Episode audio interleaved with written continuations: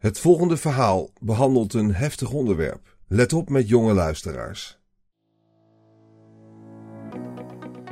Ik begrijp mijn ouders beter na That Dragon Cancer.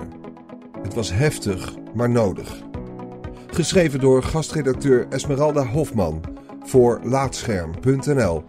Ingesproken door Arjan Lindeboom.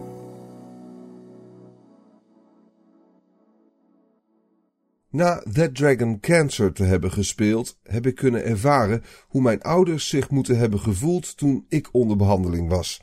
De autobiografische game speel je door de ogen van de ouders van de ernstig zieke Joel. Het spel kwam zes dagen na mijn allereerste chemokuur uit. In december 2015 werd ik gediagnosticeerd met borstkanker stage 3. Ik wist dat Dead Dragon Cancer eraan zat te komen en gedurende mijn behandelingen heb ik me steeds afgevraagd hoe mijn ouders zich toen moeten hebben gevoeld. Zelfs zat ik voortdurend in een soort survival mode, waarbij alles in een rap tempo moest gaan. Een dag na de diagnose een heel behandelingsplan op je bord krijgen en maar gaan. Verschillende testjes laten afnemen en daarna volgden al de behandelingen en whatnot. Er was weinig ruimte om de situatie vanuit een ander perspectief te bekijken. Twee jaar later, post-treatment en in remissie, gaat het gelukkig beter met me. Dus vond ik het tijd om te ervaren hoe die periode voor mijn ouders geweest moet zijn. Ik wilde dit doen door That Dragon Cancer te spelen. Op 24 december 2015 werd ik met spoed doorverwezen naar de Mama Poli. De knobbel die ik al ruim een tijd voelde bleek heel erg verdacht te zijn. Gelukkig had ik mijn moeder mee die dag. Ik kon alle steun goed gebruiken. Op dezelfde dag, na al mijn testjes, werd ik vreemd genoeg teruggeroepen door de chirurg. Het ziet er niet goed uit. Die woorden echoden door de kleine ruimte. Ik heb me nog nooit zo klein gevoeld als op die dag. Mijn moeder zat naast me op dat moment. Ze wist precies wat ze moest doen om me te kalmeren. Ze vertelde me dat ik alles moest laten voor wat het was. Haar kalmte, zelfverzekerdheid en hoop zag ik terug in Amy, de moeder van Joel in Dead Dragon Cancer. Amy's zelfverzekerdheid gaf mij als speler het gevoel dat het wel goed moest komen en dat we rustig moesten wachten op een wonder. Je wilt erin geloven, ook al weet je van tevoren hoe het gaat aflopen. Ik ben me af gaan vragen waarom Amy zich zo hoopvol voelde, of dat in ieder geval uitstraalde. De conversaties tussen Amy en Ryan deden me denken aan die tussen mijn ouders. Mijn moeder kwam altijd optimistisch over, maar mijn vader was meer op zijn hoede en bang voor wat er allemaal kon gebeuren. Toen ik aan mijn moeder vroeg waarom ze zo fel en optimistisch was, zei ze: Iemand moet het doen. Zou Amy zich alleen zo gedragen om haar eigen verdriet te onderdrukken, om haar gezin hoopvol te houden? Het leek alsof ze zich verplicht voelde om zo te handelen, want als zij het niet deed, wie dan wel? Kunnen twee ouders samen verdrinken in deze realiteit en hun verdriet? Wie houdt het gezin groot in deze situatie? En waarom heb ik het gevoel dat mijn moeder zich ook zo gevoeld moest hebben? Ik denk dat het antwoord altijd te maken zal hebben met het beste willen doen voor je kind. Dat gaat voor alles. Althans, dat is wat ik heb ervaren in de game. Je kan nog niet instorten.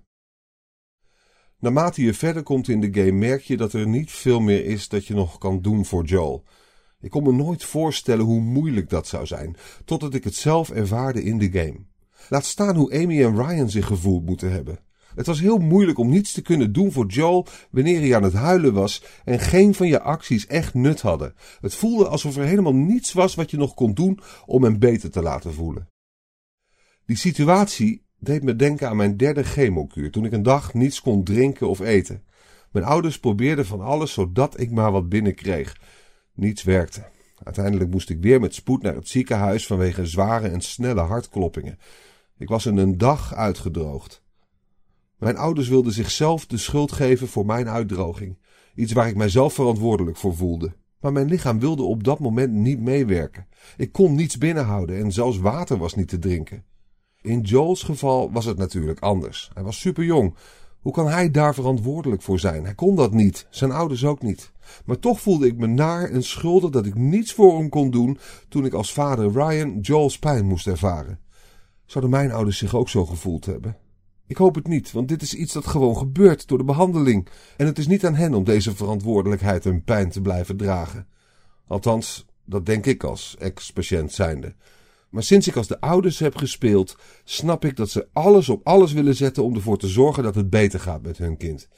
En als je niets anders kan dan alleen maar toekijken, dan breek je hart. Ondanks dat de emoties die ik in Dead Dragon Cancer heb ervaren veel heftiger waren dan verwacht, voel ik me wel at ease. Naarmate het helaas tragische einde van de game nadert, voel je een soort rust over je heen komen. Amy en Ryan hebben zich erbij neergelegd dat er niet veel is dat ze kunnen doen, behalve er gewoon zijn. Het klinkt als het meest simpele dat een ouder kan doen in zo'n situatie, maar dat is het niet.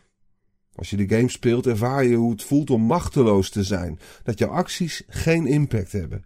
En dat als ouder kunnen accepteren, vind ik een van de belangrijkste ontwikkelingen die de game mij heeft meegegeven.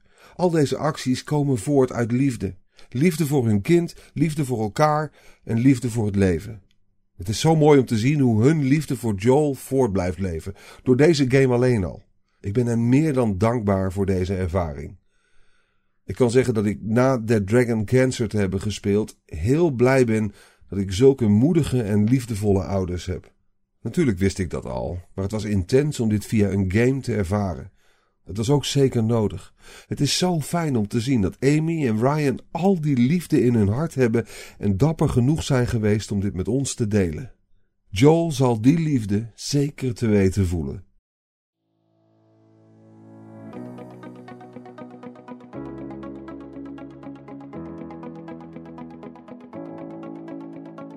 Dankjewel voor het luisteren naar deze aflevering van Laatscherm voorgelezen. Als je waardeert wat we hier doen, dan zouden we het leuk vinden als je iemand anders vertelt over laatscherm.nl of een van onze verhalen deelt op social media. Je kunt ook heel eenvoudig 5 sterren achterlaten in de podcast-app van Apple en eventueel een recensie, waardoor we weer beter vindbaar worden voor anderen. Luister ook naar onze andere podcast, Praatscherm, en ga voor meer verhalen, geschreven of gesproken, naar laatscherm.nl.